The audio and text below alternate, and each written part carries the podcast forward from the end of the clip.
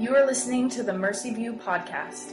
Mercy View exists to be a gospel centered family of missional disciples to the glory of God and for the city's good. For more information about Mercy View, please visit our website at mercyview.com. Now, let's taste and see that the Lord is good.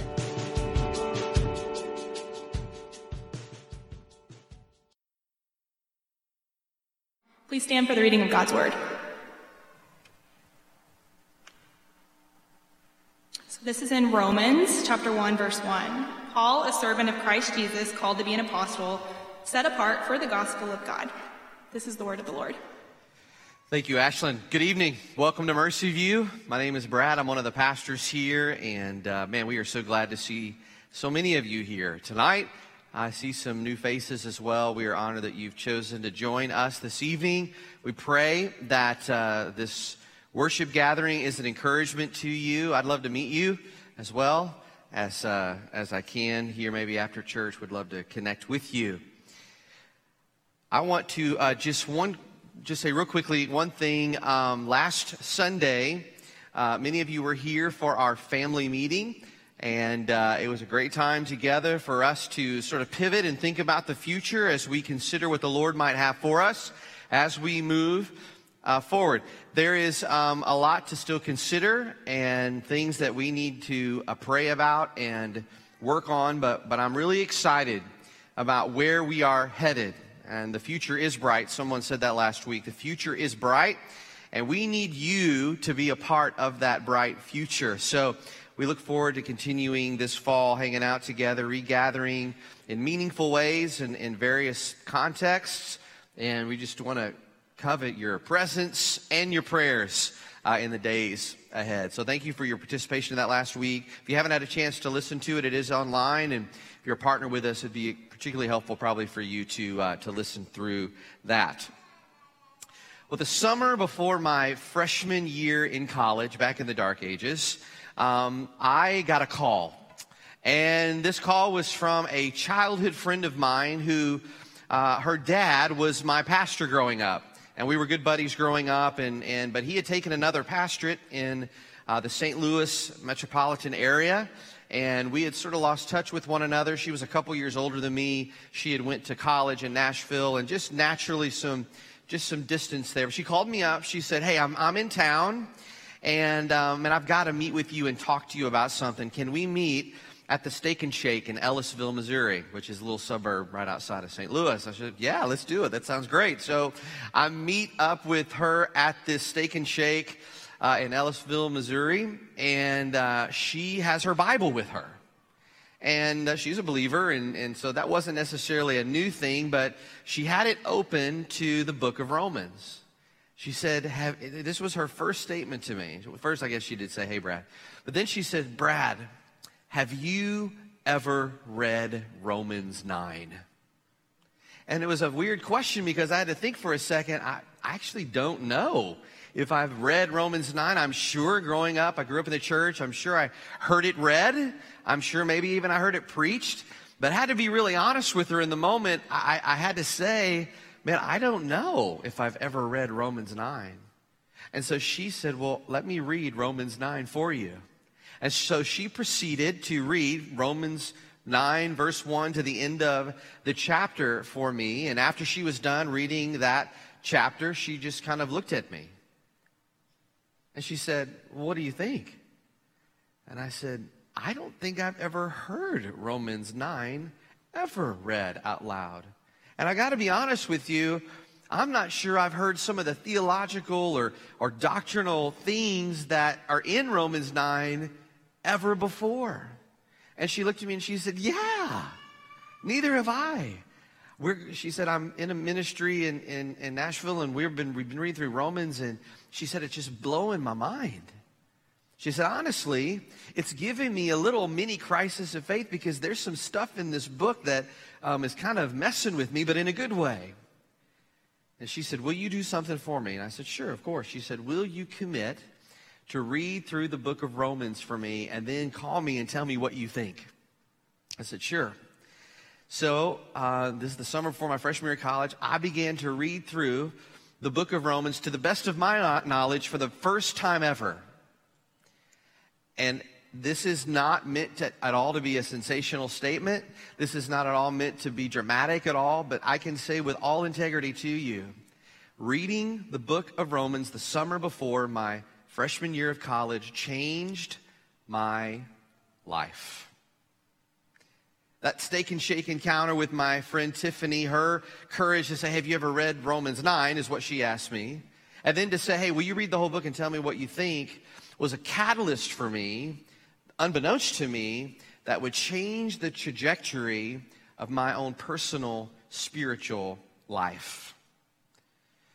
The great reformer Martin Luther once said about the book of Romans this this epistle is really the chief part of the New Testament and is truly the purest gospel. It is worthy not only that every Christian should know it word for word by heart, but also that he should occupy himself with it every day as the daily bread of the soul. Here's what's amazing about that statement. A young uh, Martin Luther, before he became a Christian, was a professor at a Roman Catholic university in Wittenberg, uh, Germany. And during this time at this university, he was absolutely wrecked with personal guilt about his sin. And he would read the Bible, read something like Romans 1:17, and he would think, I, I, the righteousness of, of God, I have no access to that. There's no way for me to have access to that.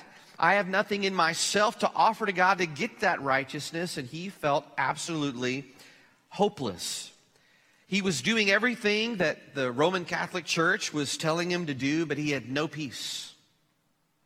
And it's a much longer story if you know the story of Martin Luther, but one day, by the grace of God and the Spirit of God, uh, he finally understood what Paul was trying to teach him in Romans 1 17 about the righteousness of God. And he describes it as this sort of gateway opening up to heaven.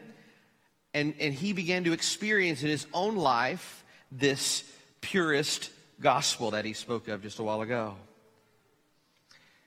If I'm honest, uh, the reason why we have not preached from the book of Romans in our history, we've been around about 10 years, is because of my deep respect for this, this book. And while I still don't feel worthy or adequate to preach this book as we are in our 10th anniversary year, I feel, we feel as our leaders here at Mercy, like it's time for us to walk together through this book in many ways because this book exemplifies who we are as a church. It captures the theology, much of the theology, much of the doctrine that, that I would say has helped us understand ourselves here at Mercy View. I've heard this book described as a mountain range and you come across different mountain ranges with, within the book. They, some have said that Romans 8 is the Mount Everest of the entire Bible. And so, what we want to invite you into, and by the way, this is going to take a bit. Romans uh, is not a quick book for us to get through, and we're not going to rush through it, but um, it's, it's likely going to be a multi year journey. But we want you to get your spiritual hiking boots on your backpack, spiritual backpack on, and tonight begin with us this journey through what is a majestic book, the book of Romans. It's really Paul's theological magnum opus, it's his theological treatise. And uh, what we're going to do first in this book is walk through the first eight chapters, Romans through eight, in the series that we are calling Reign of Grace. And then we'll follow that up by looking at Romans 9 through 16 in a subsequent, uh, subsequent series uh, called Anthem of Grace. And the reason why we're really doing two series within the book of Romans is because that is really how Romans is split up. We're going to talk about that here in just a moment a little bit more. But as we enter into this series tonight, I want to invite you to see three things with me. First is this the theme of Romans is God's righteousness coming through the gospel by faith. God's righteousness coming through the gospel by faith. Second, I want you to see that the context for Romans is the righteousness of God transforms a diverse group of people through the gospel by faith. And then lastly, the writer of Romans, his identity and message is centered on that righteousness of God through the gospel by faith. So if you have your Bibles or electronic devices, you heard Ashlyn read all we're really looking at tonight, Romans 1 1. And if you were to read through actually the entire book of Romans in one sitting, it is likely that you would notice there is a word that pops up a lot. And we just said it. It's the word righteousness. Actually is used 41 times in 37 verses in the book of, of Romans. What is righteousness? Well, if you look it up in a dictionary, it, it just means to be holy, right? Or, or moral or upright. But in the Bible, and in Romans in particular, the term righteousness is used for both God Himself to describe who God is. He is righteous or He dispenses righteousness. And it's used for those who are in right relationship with that righteous God. We also can be righteous or receive the righteousness of God. In fact, in Romans, what we're going to see is this theme pop up a lot. You and I are made or declared righteous by God, and the means by which we are declared righteous is revealed and received through the gospel the message that Jesus came into the world, he died and was resurrected in order to make unrighteous sinners righteous. We see this message, God's righteousness, his gospel, this sort of faith based righteousness, and what is considered the thesis of Romans in verses 16 and 17. If you want to, you can look down there. I'm going to read it for us, but in a few weeks, uh, Pastor John Maston is going to preach on these verses, and you'll want to be here for that. But let's look at that real quick. This is considered the thesis of the entire book, Romans 1, beginning in verse 16. Paul says this For I am not ashamed of the gospel, for it is the power of God for salvation to everyone who believes, to the Jew first, and also to the Greek. For in it the righteousness of God is revealed from faith for faith as it is written, the righteous shall live by faith. So, what does that say? It says that the gospel is the power of God for something, right? For salvation, for those who would believe. And in it, he says, the righteousness of God is revealed. What does that mean? Again, Paul says that his message, his gospel, is powerful, it's strong, it's mighty to save, it's the power of God unto salvation. And this salvation, he says, is through faith, the power of the gospel to save, penetrates our souls when we place our faith in Jesus. And then in verse 17, Paul says, while the gospel has this power, for in that power, in this gospel, the righteousness of God is revealed. See, what Paul is saying here is that the gospel has the power to save those who trust it because it reveals the righteousness of God as a gift to us through faith. It's what theologians call justification. You're going to hear that word uh, in this book, and we'll be talking about that a lot. But here's the first thing that I really want to invite you to see this evening. The theme of Romans is God's righteousness coming through the gospel by faith. And something I want to note here the flow of Romans follows the classic line of reasoning that you see reflected in a lot of Paul's writings, a lot of his letters, moving from the doctrinal or the theological to the practical. And the book of Romans is no exception. It's not just a theological book or a doctrinal book. A lot of people maybe think that. But it shows us both the beauty of the theology of righteousness, but friends, it also is going to show us, Romans 9 through 16, the practice of righteousness. And in our series, Reign of Grace, we are looking at the first eight chapters of Romans together. So we are in this first series considering the doctrine of the theo- or theology of Romans. And then we will immediately follow up this series, Reign of Grace, by looking at Romans 9 through 16 in another series called Anthem of Grace, where we'll look at how the gospel of God becomes the anthem of our life. It's something that we begin to live out because we've been so impacted by the gospel of God in our own lives. Now, second, let's look at the background of, of Romans real quickly. Unlike some of the books of the Bible, and there's not a ton of these where you don't necessarily know who the author is, the issue of authorship of the book of Romans is not very complicated. The first verse clearly recognizes that the Apostle Paul is the author. In Romans 16, we're going to see that there's a man named uh, Tertius who says that he wrote the letter, but don't be distracted by that. It doesn't mean that he he was the one who um, wrote the the actual like the theology, the doctrine, the practice of righteousness in the book of Romans. It just simply means that he was Paul's scribe or secretary. He physically wrote down what Paul was verbalizing to him, which was a common practice uh, in this time. Now, for those of you that are new to Christianity or maybe new to the Bible, um, I thought it might be helpful for you to hear this. Paul, the Apostle Paul, is considered the greatest apologist and missionary that the early church had ever seen. I mean, of course, after Jesus, right? He was a highly educated Jewish teacher who persecuted the early church until he had a dramatic conversion on the road to Damascus. We see that story in Acts 9. And after his conversion, Paul led a considerable effort to begin to reach non Jewish people, the Bible calls them Gentiles, planted a number of churches. He faced staggering persecution, and he embarked on three different missionary journeys in what are known today as Turkey and Greece. Now, again, we're going to see, uh, we'll talk more about this in, in, in next week, but if you look down at verse 7, you'll see that it says that this letter was addressed to all those who are in Rome. And that's a really helpful uh, reminder for us as we think about the context that Romans was written in and for.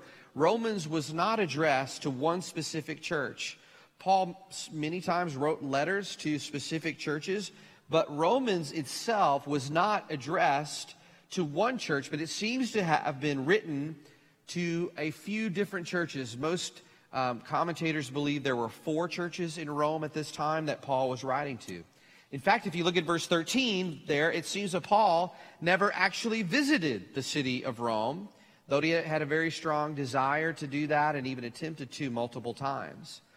We're actually not sure how many churches in Rome um, he helped start or were, was, was, was influential in starting. But what we do know is that these churches in Rome had a unique kind of dynamic in them. Uh, and it may have been the result of Jews who were converted at Pentecost and they returned back to Rome, and maybe some other converts took the message of the gospel there. There could have been a, a variety of things that happened, but the one thing that we need to remember is this unlike any of the other churches that Paul helped plant, the church in Rome was not directly connected to Paul in that kind of way. And this will become important as we look at the reason why Paul wrote the book of Romans. Paul likely wrote the book of Romans from the city of Corinth between 54 to 58 AD. And after Paul had completed his third missionary journey is when he wrote this, this book. And this was um, important to, to just kind of get our heads wrapped around what point in Paul's life did he write this. So this letter is sent to a a series of churches made up of both Gentiles and Jews who have no personal connection to Paul, but are strategically located in a place to reach other people, unreached people, for the gospel. So, what does Paul do to bring unity to a church that he hasn't helped plant, he hasn't visited himself, to help them get a sense of mission and unity as a church? What does he do? What are we going to see in the book of Romans? Don't miss this. He preaches the gospel to them. Yes, he preaches the gospel to Christians. And we are going to see as we study the book of Romans the deep, rich doctrine found in this book and its focus on righteousness is not meant to just be a theological exercise. It's not meant to just be an intellectual exercise. Friends, listen, a right understanding of the gospel will affect our relationships and our sense of mission. That is Paul's aim in the book of Romans. If we miss that, we've missed the whole point of the book of Romans. So here's the second thing I want to invite you to see this evening. The context for Romans is the righteousness of God transforming a diverse group of people through the gospel by faith. I know that's a long sentence, but that's, that's the context that Paul is writing the book of Romans in. And it's also the context, friends, should be no mystery that you and I find ourselves in today. now, we've already touched on a number of important themes, but I think it's important to see the way that Paul starts this book and how the gospel is defined as we get started in our series. And in just one verse, I see three things that Paul does. He, or excuse me, two things that he does. He talks about his identity and he talks about his message. So, first, his identity. The first verse of Romans includes Paul's name and, th- and three titles by which he identifies himself. All right, so if we're wanting to understand how Paul thinks of himself, let's look at how he describes himself. And first, he says, I am a servant of Jesus. Paul considered listing that first because he wants to make a statement that his authority and his identity is a byproduct of something else outside of himself. It's his relationship with Jesus. He's a servant to Jesus, right? Second, he says, I'm an apostle. I'm called to be an apostle. Paul was miraculously and sovereignly called by God to actually be a big A apostle for the early church. And then third, he says he's set apart for what? for the gospel. In Galatians 1:15 Paul says that he was separated from birth for God for this very purpose. God had a plan for Paul's life and he needed the Romans in this book he's writing to them to know this because they had no prior relationship with them. So where ultimately does Paul's identity come from? Paul's identity came from the gospel. His ability to say these things about himself, because this is, by the way, what righteousness through the gospel does. His ability to say these things about himself is only possible by someone who has both understood and been impacted and experienced in an ongoing manner the gospel of God in his life. It humbles the exalted. It exalts the humble. It shows us who we really are, the gospel does.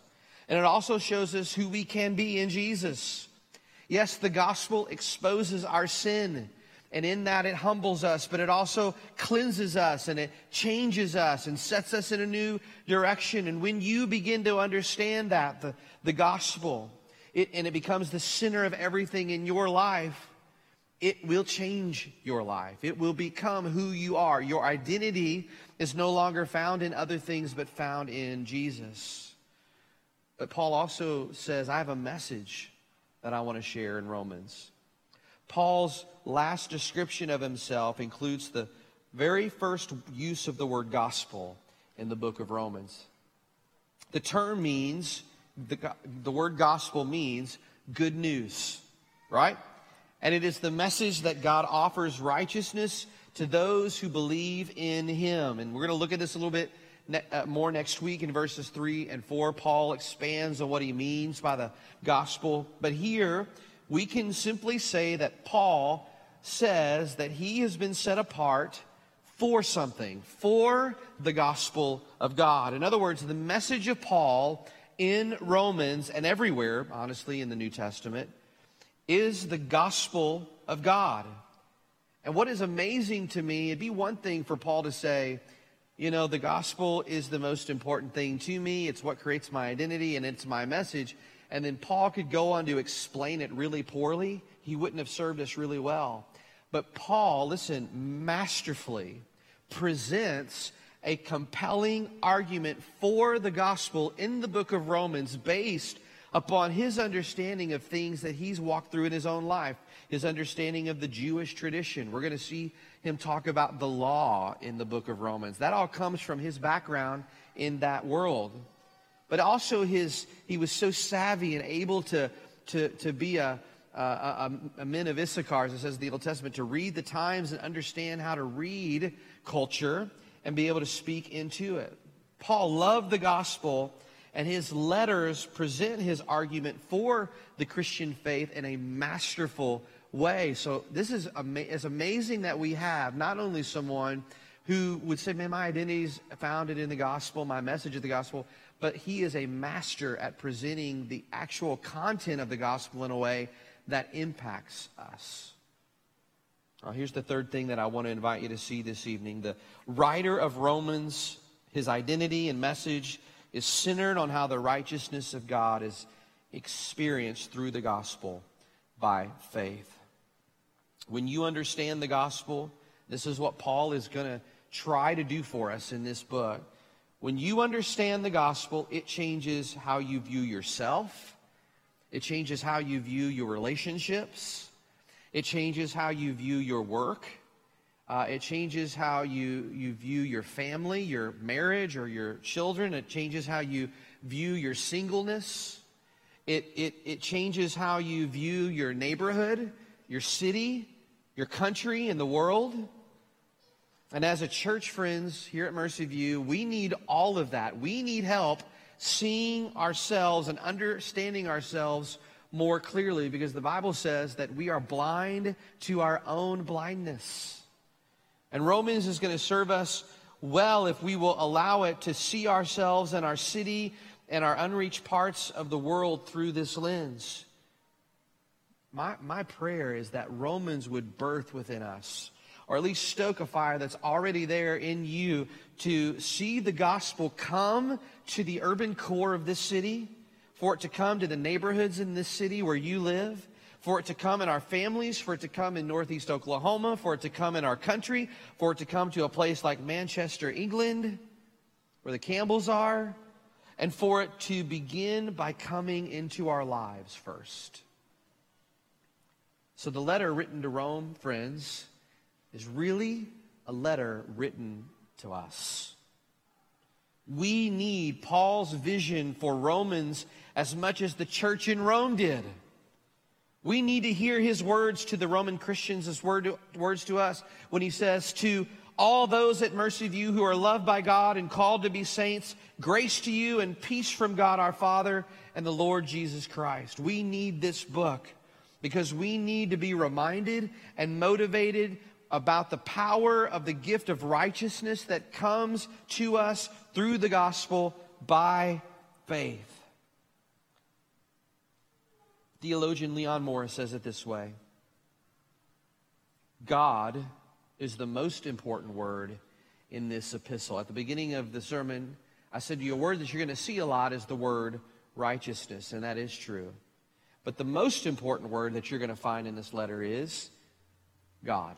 Romans, Leon Morris says, is a book about God. Everything Paul touches in this letter, he relates to God.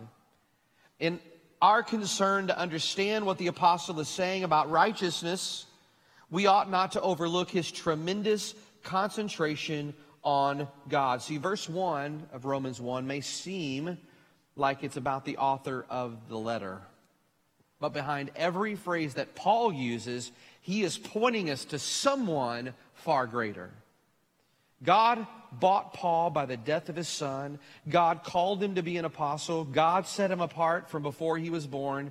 And he did it all, as Paul says in Romans 1 1, for the gospel of God. In other words, even in the first verse, we hear Romans 11 36. We're going to hear this somewhere down the road. You're going to remember this. For, uh, excuse me, from him and through him and to him are all things. To him be the glory forever. That is why this letter can have the intended effect Paul wants to have it. It is from God, it is through God, and it is to God. God chose the author before he was born of Romans. God purchased his freedom by the death of his son. God called him to be an apostle, and then God gave him a gospel, the gospel of God himself. And since we are dedicated to this same gospel here at Mercy View, we believe that it is time to meet this God in the book of Romans. Just like Paul met him on the Damascus Road with strength, with, with power, and with transformation and change.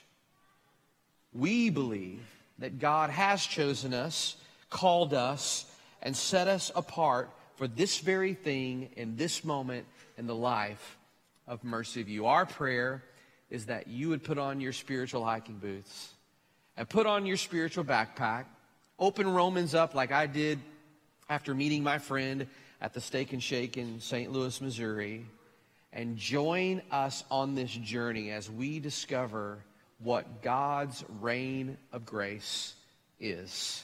Let's pray together.